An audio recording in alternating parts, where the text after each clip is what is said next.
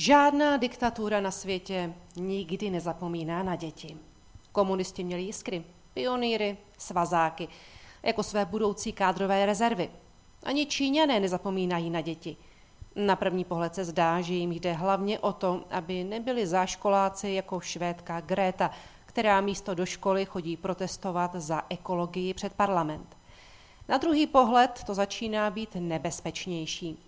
Číňané rozjíždí výrobu školních uniform s čipem, který monitoruje pohyb dětí. U těch se předpokládá, že mobil ještě nemají, tedy skrze mobil je zatím ještě kontrolovat kvůli věku nelze. O každém dítěti systém ví, kde je. Skončí to jednoho dne čipem pod kůží? Těžko říci, dneska sci-fi, ale jeli čip v uniformě, už od toho bodu nejsme daleko. Přeci jen uniforma se dá sundat a vláda bude chtít jít dál. Pokud snad část obyvatelstva proti tomu něco v Číně namítá, nejsou o tom zprávy. Ale pochybuji, že by skrytý odpor byl příliš velký, protože je pravděpodobné, že jakoukoliv touhu po svobodě už úřady z obyvatelstva vyhnali. Respektive nezdá se pravděpodobné, že by obyvatelstvo po všech těch desetiletích diktatury vůbec ještě tušilo, co to svoboda znamená. A když něco neznáte, nechybí vám to. Za to víme, že firmy s vládou ochotně spolupracují. Něco jako soukromí neexistuje. Je nespochybnitelné, že jsme na samém počátku čínské cesty. Lidé budou sledováni, černé skříňky budou instalovány, později možná zjištěná data budou automaticky párována s fyzickými osobami, tak jako v Číně. Sledování je v Číně všude přítomné. Velký bratr vládne a dávný symbol svobody, auto, už taky padl. Dneska je auto váš šmírák. Výrobci elektrických aut mají v Číně nařízené instalovat do všech vozů zařízení monitorující pohyb. Auta musí odesílat informace do státních monitorovacích středisek. Odhaduje se, že každé auto odešle za měsíc v průměru víc než 1 gigabat. Pochopitelně, jako každá restrikce a byrokracie, i toto má svůj údajně bohulibý důvod. Data jsou státem údajně analyzována ke zvýšení bezpečí. Mají také usnadnit plánování infrastruktury a rozvoj průmyslu. To, že v pozadí může stát i sledování osob a jejich zvyků, se už moc nerozebírá. Ani to, že až budou auta zcela samoředitelná, bude je moci centrála kdykoliv zastavit a poslat kamkoliv proti vůli majitele. Možná teď nevidíte paralelu se zbytkem světa. A možná jen proto, že třeba ještě nevíte, že i nově vyvíjená auta v Evropě a Americe odesílají data o pohybu a provozu auta. Je tu zatím jen jeden zásadní rozdíl. Data jsou odesílána pouze výrobci, který na základě nich vyvíjí a vylepšuje automobil. Odtud je ovšem jen krůček k tomu předat data dál. A možná jste si ještě nespojili, že čipy na uniformách jsou v podstatě jen variací na aplikaci tečka. Zatímco v Číně jde údajně o rozvoj průmyslu a infrastruktury, v Evropě nás státy budou spíš kontrolovat a vychovávat, abychom se chovali slušně a bezpečně. Rozhodnutí v Číně i v Evropské unii mají možná rozdílnou motivaci, ale v konečném výsledku vedou k témuž.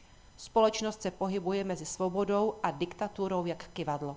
Máme desetiletí svobody, pak přichází pár let k posunu a pak najednou zjistíme, že svobody ubylo a přišla nesvoboda. Ohromné uvolnění a také velká svoboda 90. let, kdy se nikdo nebál cenzury, jsou pryč. Po roce 2000 přišlo zprvu nenápadné utahování šroubů.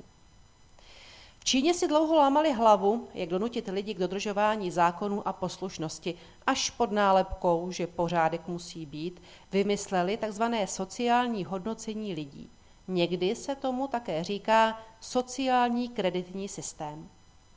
Všechno začalo celkem nevinně.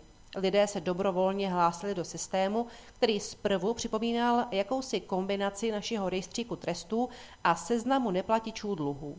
Řada firem začala lidem nabízet výhody, když se do systému přihlásí, podobně jako u nás máte v obchodě slevy, když se v něm zaregistrujete.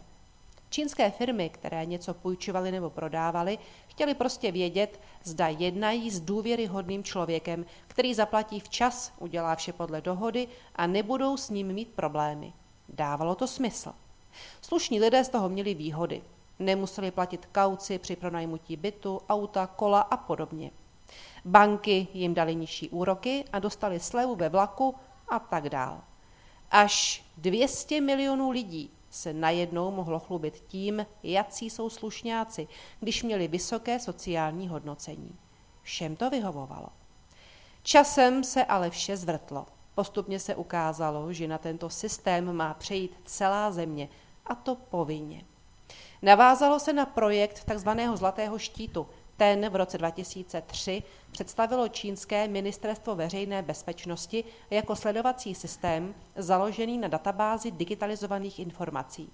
Dneska už má každý občan Číny hodnocení na základě svého chování. Vše je sledováno pomocí stovek milionů kamer, umělé inteligence, aplikací a dalších technologií.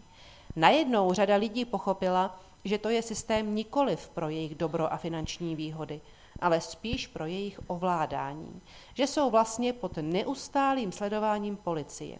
Úřadům nelze uniknout. A tady je pointa. Systém začal fungovat zcela dobrovolně. Lidem se na počátku líbil a přinášel jim výhody. Sami se do něj hlásili. Teprve když nabobtnal, bylo už pozdě se z něj vymanit. Tak co vám to připomíná? Tento text využívá úryvky z knihy Šichtařová pikora do důchodu s plnou kapsou.